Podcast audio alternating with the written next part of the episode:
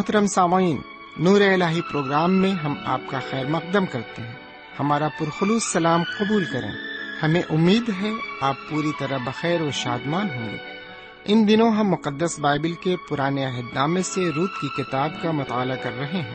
روت کی کتاب میں مذکور اطمینان بخش واقعہ قاضیوں کے دور کا ایک واقعہ ہے۔ ایک معابی عورت روت کی شادی ایک اسرائیلی مرد سے ہو جاتی ہے۔ شوہر کے وفات کے بعد روت اپنی اسرائیلی ساس کے تئیں غیر معمولی ہمدردی اور اسرائیل کے خدا کے لیے بے انتہا عبودیت کا مظاہرہ کرتی ہے۔ اخیر میں اس کی شادی پہلے شوہر کے ایک رشتے دار بواز سے ہو جاتی ہے اور وہ اسرائیل کے سب سے عظیم بادشاہ داؤد کی پردادی بن جاتی ہے۔ یہ واقعہ برکت کو ظاہر کرتا ہے جو کہ ایک غیر قوم کی عورت کو حاصل ہوئی۔ روت نے اسرائیل کے خدا کو اپنی پناہ گاہ بنا لیا۔ آئیے آج کے مطالعے میں ہم آگے بڑھیں اور برکتوں کے چشمے سے سیر ہوں۔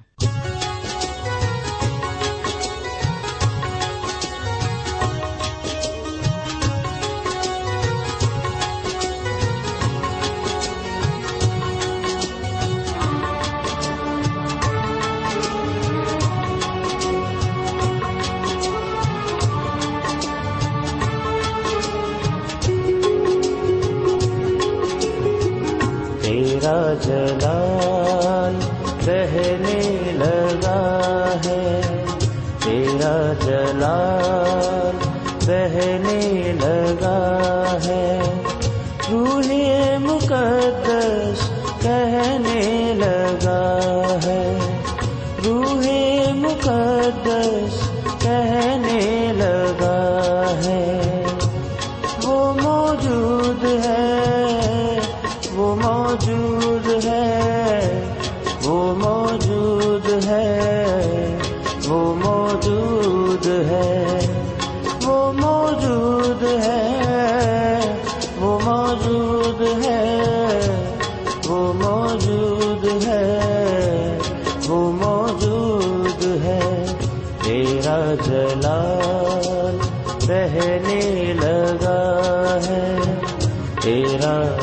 کنار بہنے لگا۔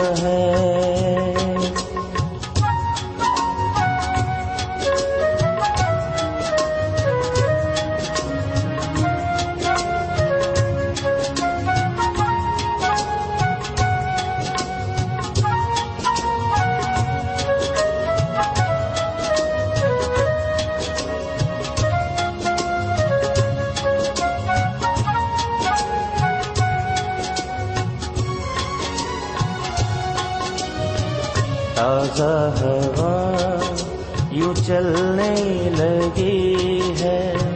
تازہ ہوا، یوں چلنے لگی ہے۔ رحم کی بارش برسنے لگی ہے۔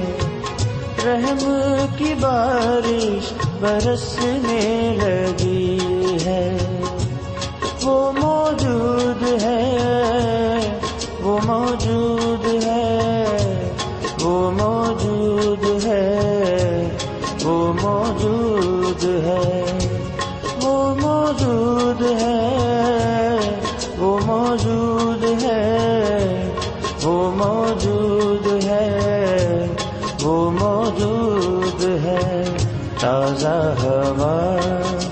یوں چلنے لگی ہے تازہ ہوا یوں چلنے لگی ہے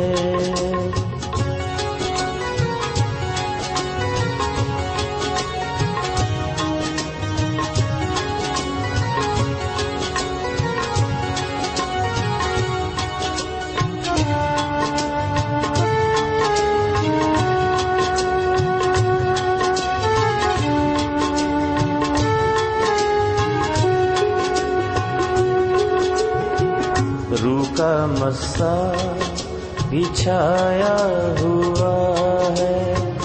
روح کا مسا بچھایا ہوا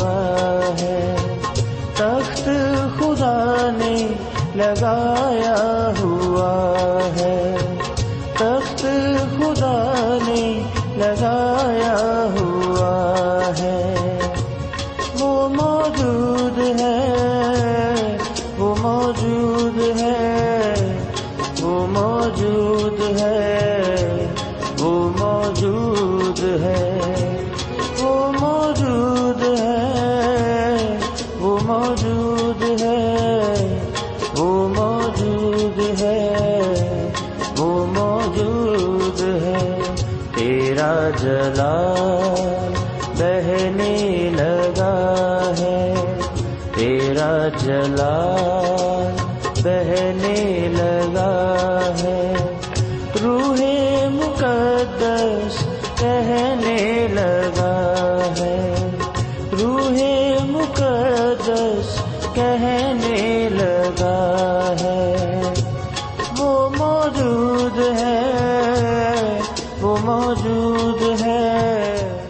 خدا کے کلام کو لے کر ایک بار پھر آپ کے درمیان حاضر ہوں۔ سلام قبول فرمائیے۔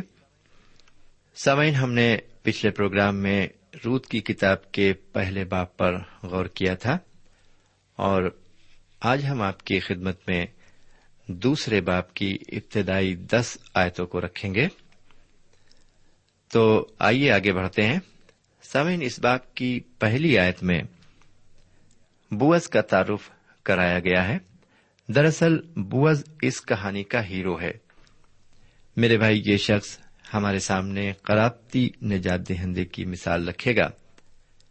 لیکن کچھ دیر بعد اس عظیم شخصیت کو نومی کے شوہر کے ایک رشتے دار کی حیثیت سے دیکھیں گے۔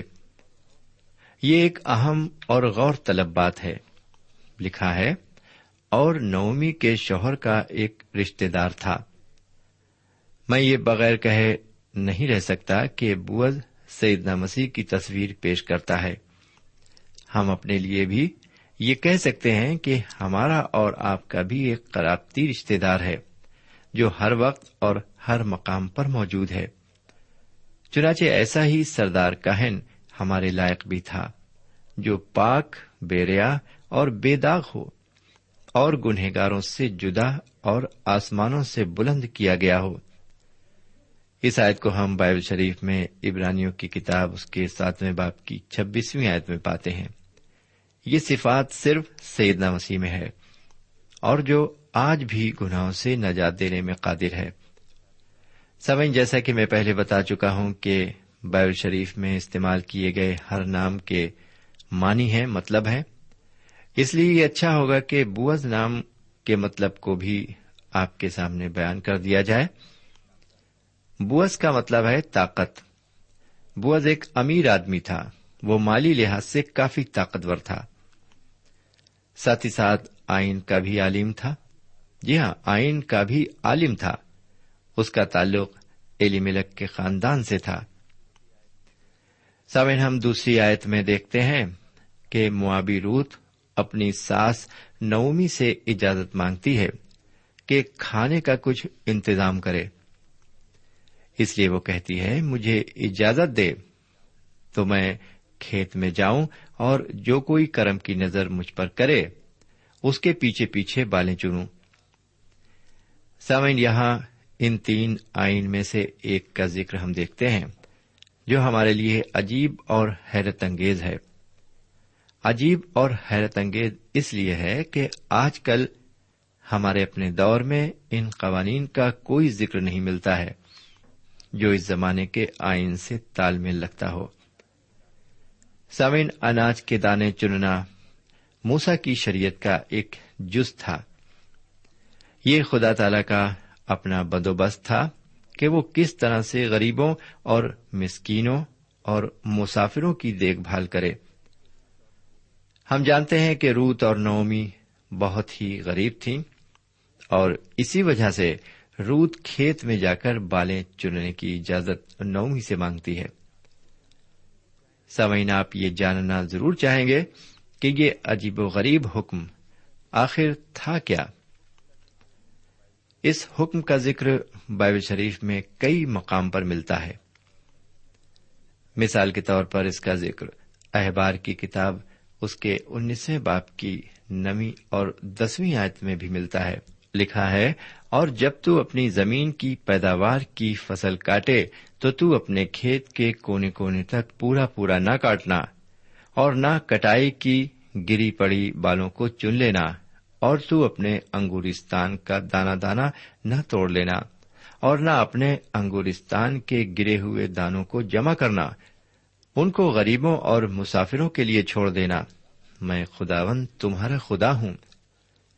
میرے بھائی، آپ نے سنا کہ خدا تعالی نے اپنی قوم کو ہدایت دی کہ اسے غریبوں کا کس قدر خیال ہے۔ خدا نے ان کو کسی کے رحم و کرم پر نہیں رکھا اور نہ ہی خدا تعالی کے پاس کوئی منصوبہ غریبی مٹانے کا تھا۔ خدا و تعالی نے بڑی سوجھ بوجھ کا کام کیا۔ غریبوں اور مسافروں کو کھیت میں جانا تھا اور محنت کرنی تھی، انہیں دانے چننا تھے۔ یہ قانون جیسا کہ آپ دیکھتے ہیں کہ زمین کے مالکوں کے لیے تھا۔ بہرکیف ہم جب مطالعے میں آگے بڑھتے ہیں، تو ہم دیکھتے ہیں کہ ان دنوں خدا تعالی اس طرح سے غریبوں، مسکینوں، محتاجوں، یتیموں، بیواؤں اور مسافروں کی پرورش کرتا تھا۔ اگر ہم اس طرح عمل کریں، تو آپ یقین رکھیں کوئی بھی غریب اور محتاج نہیں رہے گا۔ خاص طور سے کوئی بھی بھوکا نہیں رہے گا۔ سامعین، آج کل کے زمانے میں سائنس کے ذریعے طرح طرح کے ایسے زراعتی اوزار ایجاد کر دیے گئے ہیں کہ کوئی بھی دانا نہ تو کھیت میں چھوٹتا ہے اور نہ بیکار جاتا ہے۔ اور تو اور کسان غریب غربا کو اپنے کھیتوں میں گھسنے بھی نہیں دیتے۔ سامعین، خدا تعالی کے حکم اور آئین کے مطابق تقریباً تیس فیصدی اناج کھیتوں میں چھوٹ جاتا تھا، جس سے غریبوں کی پرورش ہوتی تھی۔ یہ طریقہ آج کل کے قومی معاشیات میں ٹھیک نہیں بیٹھتا۔ لیکن خداون تعالی کا یہ نظام روت کے وقت میں بالکل ٹھیک تھا۔ خداون تعالی کے اس آئین کے ذریعے کم سے کم تیس فیصدی اناج چھوٹ جاتا تھا جو غریبوں کو مل جاتا تھا۔ اور اس طرح کوئی بھی بھوکا نہیں رہتا تھا۔ میرے بھائی، خدا تعالی کے اس طریقہ کار کو سراہنا ہوگا، کیونکہ اس وقت یہ خیال نہیں کیا جاتا تھا کہ کون غریب ہے۔ لیکن خداون کو غریبوں کی فکر رہتی ہے۔ آج کل کے زمانے میں بہت سے ایسے لوگ ہیں جو اپنے باپ دادوں کی محنت اور مشقت سے پیدا کی ہوئی دولت پر ایش کر رہے ہیں۔ انہیں شکریہ ادا کرنا چاہیے۔ ہم میں سے بہت سے لوگ ایسے ہیں جنہیں اپنی غربت کا زمانہ یاد ہوگا۔ میرے بھائی، میں بھی ایک بہت ہی غریب لڑکا تھا۔ آپ کا پس منظر بھی ایسا ہی ہو سکتا ہے۔ ہمیں خدا تعالی کا احسان مند ہونا چاہیے کہ اس نے ہمیں اپنا مقدس کلام عطا کیا ہے، کیونکہ خدا تعالی کا کلام ہی وہ مقدس کلام ہے جس نے غریب انسان کو ایک وقت کا پیر بھر کھانا دیا ہے۔ جی ہاں پیٹ بھر کھانا دیا ہے۔ آج کل کے سیاستداں کسی غریب کو ایک وقت کا کھانا مہیا نہیں کرا سکتے۔ لیکن میں اس بات کو دعوے سے کہتا ہوں، کیونکہ ان کو صرف ووٹ کی فکر ہے۔ انسانی فلاح بہبود کی انہیں کوئی فکر نہیں، لیکن خدا تعالی ہر بشر کی بہبودی چاہتا ہے۔ اور یہ حیرت انگیز بات ہے۔ سامعین، ابھی کچھ دیر پہلے ہم دیکھ رہے تھے کہ روت نے نومی سے اجازت لی کہ وہ کھیت میں جا کر دانے چنے اور نومی اجازت دے دیتی ہے۔ اگر اس دن ہم نے روت کو سڑکوں پر جاتے دیکھا ہوتا، تو ہم اسے جاتے دیکھ کر یہ جان لیتے کہ وہ بیت لہم میں اجنبی ہے۔ اور اسے یہ نہیں معلوم کہ وہ کھیت میں بالیں چننے کو جائے۔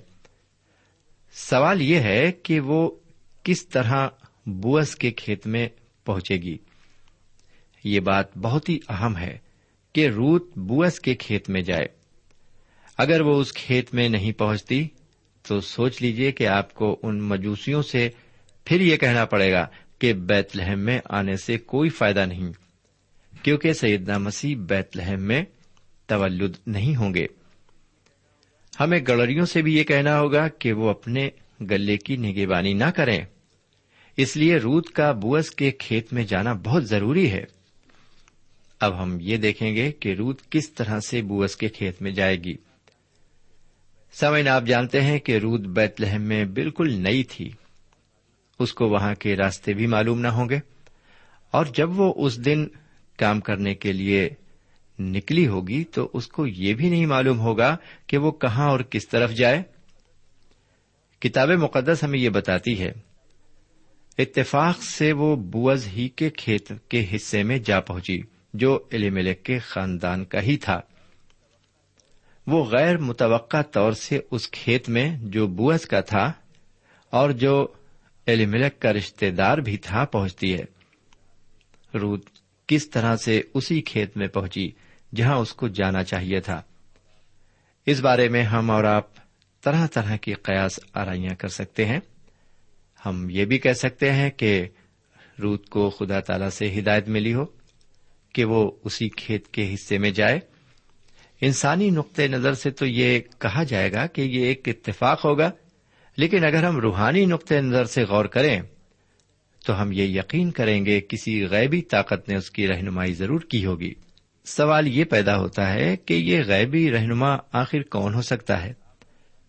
بالکل صاف ہے کہ خدا تعالی کے علاوہ اور کون ہو سکتا ہے۔ سامعین، اگر ہم پرانے عہد نامے میں دیکھیں تو خدا تعالیٰ نے لوگوں سے بات چیت کی ہے۔ مثال کے طور پر خدا تعالیٰ نے حضرت یونا سے فرمایا، اٹھ اور نینوے شہر کو جا۔ اس نے اسی طرح سے یرمیا نبی سے کہا اور ہسکیل نبی سے بھی فرمایا کہ وہ کلام کریں۔ میں آپ کو یہ بتانا چاہوں گا کہ خدا تعالیٰ نے جو کچھ ان سے کلام کیا، وہ اتنا اہم نہیں تھا جتنا کہ روت کا بوس کے کھیت میں جا کر کام کرنا، کیونکہ حضور اقدس کی بیت لہم میں ولادت تبھی ممکن ہو سکتی ہے جب روت اس کھیت میں جائے جہاں اسے جانا چاہیے۔ ہم دیکھتے ہیں کہ خدا تعالی نے روت کی غیبی طور پر رہنمائی کی اور وہ ٹھیک اسی کھیت میں اپنے قدم رکھتی ہے جہاں پر اسے جانا چاہیے۔ لیکن آج کل لوگ یہ کہتے ہوئے پائے جاتے ہیں کہ خدا نے مجھے اس کام کے لیے خاص طور سے مخصوص کیا ہے کہ میں اس کام کو انجام دوں۔ ان کے کہنے سے ایسا معلوم ہوتا ہے جیسے کہ انہیں خدا تعالی کا کوئی ٹیلی گرام موصول ہو گیا ہو یا پھر کوئی ایکسپریس خط کے ذریعے انہیں معلوم ہوا ہو۔ سامن میں اس بات سے اتفاق نہیں کرتا ہوں کہ خدا تعالی ہمارا ہاتھ پکڑ کر ہمیں راستہ بتاتا ہے۔ وہ ہمارے سامنے راستے کھول دیتا ہے۔ یہ ہمارا کام ہے کہ ہم کس راستے کو چنیں۔ یہی بات روت کے ساتھ بھی تھی۔ خدا و تعالی نے روت کی رہنمائی کی اور اس نے صحیح راستے کا چناؤ کیا اور اسی کھیت کے حصے میں پہنچی جہاں پر اسے جانا چاہیے تھا۔ میرے بھائی، مجھے یقین ہے کہ روت کو خود بھی یہ علم نہ ہوگا کہ اس کھیت میں جانے کا اس نے کتنا عظیم اور اہم فیصلہ کیا تھا۔ چونکہ روت موابی ہونے کے باوجود خدا تعالی پر ایمان لائی اور اپنے کو اس کے ہاتھوں میں سونپ دیا۔ اس لیے ہم آگے دیکھیں گے کہ خدا تعالی نے ایک کے بعد دوسرا دروازہ اس کے لیے کھول دیا۔ میرے بھائی، اب ہم تھوڑا آگے بڑھیں گے۔ اور چوتھی آیت کو سنیے۔ اور بوز نے بیت لہم سے آ کر کاٹنے والوں سے کہا، خداون تمہارے ساتھ ہو۔ انہوں نے جواب دیا، خدا تجھے برکت دے۔ جب روت بوز کے کھیت کے حصے میں داخل ہوئی، اس وقت بوز بیت لہم شہر کو گیا ہوا معلوم ہوتا ہے۔ یہ آیت کچھ ایسا ہی اشارہ کرتی ہے۔ شاید اس کو بہت ضروری کام ہوگا۔ اس لیے وہ اپنے کھیت میں وقت پر حاضر نہ ہو سکا۔ لیکن اس کے کھیت میں مزدور اپنا کام کر رہے تھے۔ جیسا کہ ہم نے پہلے بتایا ہے بوز ایک مالدار انسان تھا۔ جب وہ کھیت میں آیا، اس نے اپنے نوکروں اور مزدوروں سے مخاطب ہو کر کہا، خداون تمہارے ساتھ ہو۔ اس کے جواب میں انہوں نے دعا کے طور پر کہا، خدا تجھے برکت دے۔ سامعین، یہ اس بات کو ظاہر کرتا ہے کہ اس زمانے میں مالک اور نوکر کے درمیان کتنے اچھے اور خوشگوار تعلقات ہوتے ہوں گے۔ ایک دوسرے کے ساتھ کتنے محبت سے پیش آتے ہوں گے۔ اب ذرا پانچویں آیت کو سنیے۔ پھر بوز نے اپنے اس نوکر سے جو کاٹنے والوں پر مقرر تھا پوچھا، یہ کس کی لڑکی ہے؟ سامعین، اب ہم اس داستان کے اس حصے میں آ گئے ہیں، جہاں سے یہ داستان سنسنی خیز موڑ لیتی ہے۔ بوز اپنے کھیت میں ایک اجنبی عورت کو دیکھتا ہے۔ اس سے پہلے بوز نے اس روت کے بارے میں سنا تو ہوگا، لیکن اسے دیکھا نہیں ہوگا۔ اس لیے وہ اپنے اس نوکر کو جو مزدوروں کے اوپر تھا اور کھیت کے کام کی دیکھ بھال کا ذمہ بھی اس پر تھا۔ بلا کر روت کے بارے میں دریافت کرنے لگا اور پوچھا کہ یہ کس کی لڑکی ہے؟ ایسا پوچھنا اس بات کو بھی ظاہر کرتا ہے کہ پہلی ہی نظر میں بوس کے دل میں انسیت پیدا ہو گئی۔ ہم آگے بڑھتے ہیں اور چھٹی آیت کو سنتے ہیں۔ لکھا ہوا ہے، اس نوکر نے جو کاٹنے والوں پر مقرر تھا جواب دیا، یہ وہ موابی لڑکی ہے جو نومی کے ساتھ مواب کے ملک سے آئی ہے۔ یہاں پر یہ بات صاف ظاہر ہے کہ بوس کو اس لڑکی کے بارے میں کچھ نہیں معلوم ہے۔ بوس کے پوچھنے پر نوکر شاید گھبرا گیا ہوگا، شاید ڈر بھی گیا ہو، لیکن چونکہ اس کو اس کے بارے میں پوری تفصیل معلوم تھی، وہ بتاتا ہے کہ یہ لڑکی موابی ہے اور مواب کے ملک سے نومی کے ساتھ آئی ہے۔ اس نے یہ بھی بتایا ہوگا کہ وہ نومی کی بہو ہے اور بیوہ ہے۔ یہ بھی بتایا ہوگا کہ اس کو نومی سے بہت پیار ہے۔ شاید یہ بھی بتایا ہوگا کہ نومی کا شوہر اور اس کے دونوں بیٹے جو مواب کے ملک کو گئے تھے، سب مر گئے۔ نومی کی ایک بہو اپنے لوگوں میں واپس چلی گئی، لیکن اس نے نومی کا ساتھ نہیں چھوڑا اور اس کے ساتھ یہودا کے بیت لہم شہر میں رہنے کے لیے آ گئی۔ اس نے اس کے بارے میں شاید سب کچھ جو اس کو معلوم ہوگا بوز کو ضرور بتا دیا ہوگا۔ بہرکیف روت کے ساتھ بوز اب کس طرح پیش آئے گا؟ یہ ہم آگے دیکھتے ہیں۔ سوئن دسویں آیت تک، ساتویں آیت سے دسویں آیت تک ہم دیکھتے ہیں کہ یہ بالکل صاف ظاہر ہو گیا کہ بوز روت کے عشق میں گرفتار ہو گیا ہے۔ لیکن یہاں پر ہم یہ بھی دیکھ رہے ہیں کہ بوز معذرت خیز لہجے میں بتا رہا ہے کہ روت نے آ کر بالیں چننے کی اجازت مانگی اور اس نے اسے اس لیے منع نہیں کیا کہ وہ ایک تو غریب ہے اور دوسرے یہ کہ وہ ایک پردیسن اور اجنبی ہے۔ اور حضرت موسا کی شریعت یہ حکم دیتی ہے کہ غریب غربا اور اجنبیوں کو کھیت میں بالیاں چننے سے نہ روکا جائے، کیونکہ یہ خدا تعالی کا نظام ہے۔ اور ایسا نہ کرنا شریعت کو نہ ماننا تھا۔ سوئن بوس کو یہ پسند تھا کہ روت اس کے کھیت میں بالیں چنے۔ اس نے یہی نہیں کہا بلکہ اس نے اپنے نوکروں اور مزدوروں کو روس سے متعلق ضروری ہدایت دی۔ سوئن جہاں ہم نے اپنے پچھلے پروگرام میں ناموں کے معنی کا ذکر کیا تھا کہ بائبل شریف میں جتنے بھی نام آئے ہیں، ان کے کچھ نہ کچھ معنی ضرور ہیں۔ ہمیں یہ اچھی طرح سے یاد رہے کہ ہم نے آپ کو روت کے معنی بھی بتائے تھے۔ میرے بھائی، نوکر نے عذر پیش کرتے ہوئے وہ سب کچھ بوس کو بتایا جو وہ جاننا چاہتا تھا۔ اس کے کہنے کا کیا اثر بوس پر ہوا؟ وہ دیکھنا چاہتا تھا۔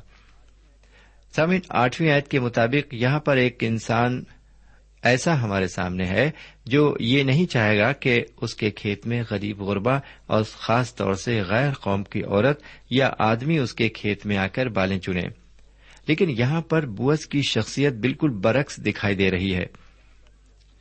یہاں پر حضرت موسا کی شریعت کے اعتبار سے اسے بالیں چننے کی اجازت تو دینا ہی ہے۔ لیکن رود کے معاملے میں وہ شخصی طور سے بھی بہت فیاض ہے۔ اس نے کبھی کسی غریب سے یہ نہیں کہا ہوگا کہ میرے کھیت میں آؤ اور بالیں چنو۔ لیکن یہاں پر ہم دیکھتے ہیں کہ وہ کچھ زیادہ ہی فیاض دکھائی دے رہا ہے۔ اس نے روت سے درخواست کی کہ وہ کسی اور کے کھیت میں بالیں چننے کو نہ جائے۔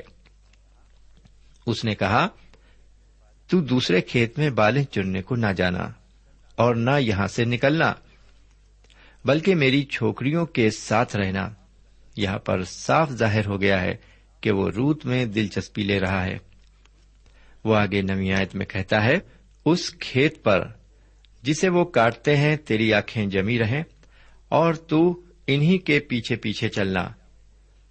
کیا میں نے ان جوانوں کو حکم نہیں کیا کہ وہ تجھے نہ چھوئیں اور جب تو پیاسی ہو تو برتنوں کے پاس جا کر اسی پانی میں سے پینا جو میرے جوانوں نے بھرا ہے۔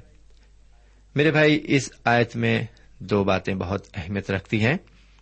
بوز رود کو اپنے کھیت میں صرف بالیں چننے کی ہی دعوت نہیں دیتا ہے، بلکہ وہ فوراً روت کو اپنی حفاظت میں لے لیتا ہے تاکہ کوئی بھی اس کو اخلاقی تکلیف نہ پہنچائے۔ وہ یہ بتا دیتا ہے کہ میں نے حکم دے دیا ہے کہ تم اس کھیت میں آؤ اور تم کو کسی طرح کا نقصان یا ضرر نہیں پہنچے گا۔ سمن میں آپ کو بہت صفائی سے بتانا چاہوں گا کہ ان دنوں روت جیسی عورت کے لیے جو ایک بیوہ ہو اور غیر قوم کی ہو بہت ہی خطرہ تھا۔ روت کے لیے یہ ممکن تھا کہ لوگ اس کی بےزتی کرتے۔ نہ صرف بےزتی سے ہی اسے نوازتے، بلکہ اس کی آبرو ریزی بھی کر سکتے تھے۔ اور بوس کو اس بات کا فوراً احساس ہو گیا۔ اور فلفور اس نے روت کو اپنی محافظت میں لے لیا۔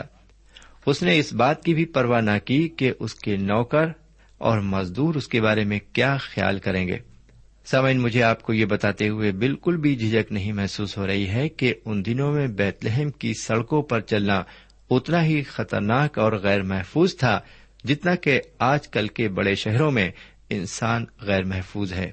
ایک مشہور دینی عالم کہتے ہیں کہ افریقہ کے جنگلی راستوں پر چلنا زیادہ محفوظ ہے، بنسبت لاس اینجلس کی سڑکوں پر چلنے کے۔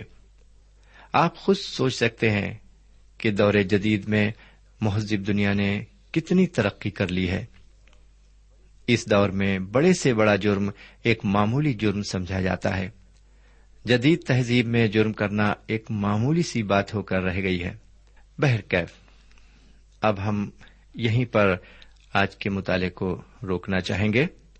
اور خدا نے چاہا تو اگلے پروگرام میں ہم باقی باتوں کو آپ کے سامنے رکھیں گے۔ اب آج کے لیے یہیں پر ہمیں اجازت دیجیے خدا حافظ۔ سامعین ابھی آپ نے ہمارے ساتھ پرانے عہد نامے سے روت کی کتاب سے مطالعہ کیا۔ اس مطالعے سے آپ کو روحانی تقویت حاصل ہوئی ہوگی۔ ہم چاہتے ہیں کہ آپ اپنے دل کی کیفیات کو خط کے ذریعے ہم تک ضرور پہنچائیں۔ ہم آپ کے خط کا انتظار کریں گے۔ خدا حافظ۔ ہمارا پتا ہے۔ پروگرام نور ال post box number one five seven five Sialkot Pakistan. پتا ایک بار پھر سن لیں۔ پروگرام نور ال پوسٹ باکس نمبر ایک پانچ سات پانچ سیال کوٹ پاکستان۔ اب آپ ہم سے ٹیلی فون اور ای میل سے بھی رابطہ قائم کر سکتے ہیں۔ ہمارا ٹیلی فون نمبر ہے nine two three four four six four zero four five seven eight. نو دو تین چار چار چھ چار صفر چار پانچ سات آٹھ۔ ہمارا ای میل پتا ہے۔ N A E M three nine four nine eight Hotmail dot com. N A E M three nine four nine eight Hotmail dot com. ہمارے پروگرام کا وقت اب یہیں پہ اختتام پذیر ہوتا ہے۔ اگلے پروگرام میں خدا کے کلام کے ساتھ پھر حاضر ہوں گے خدا حافظ۔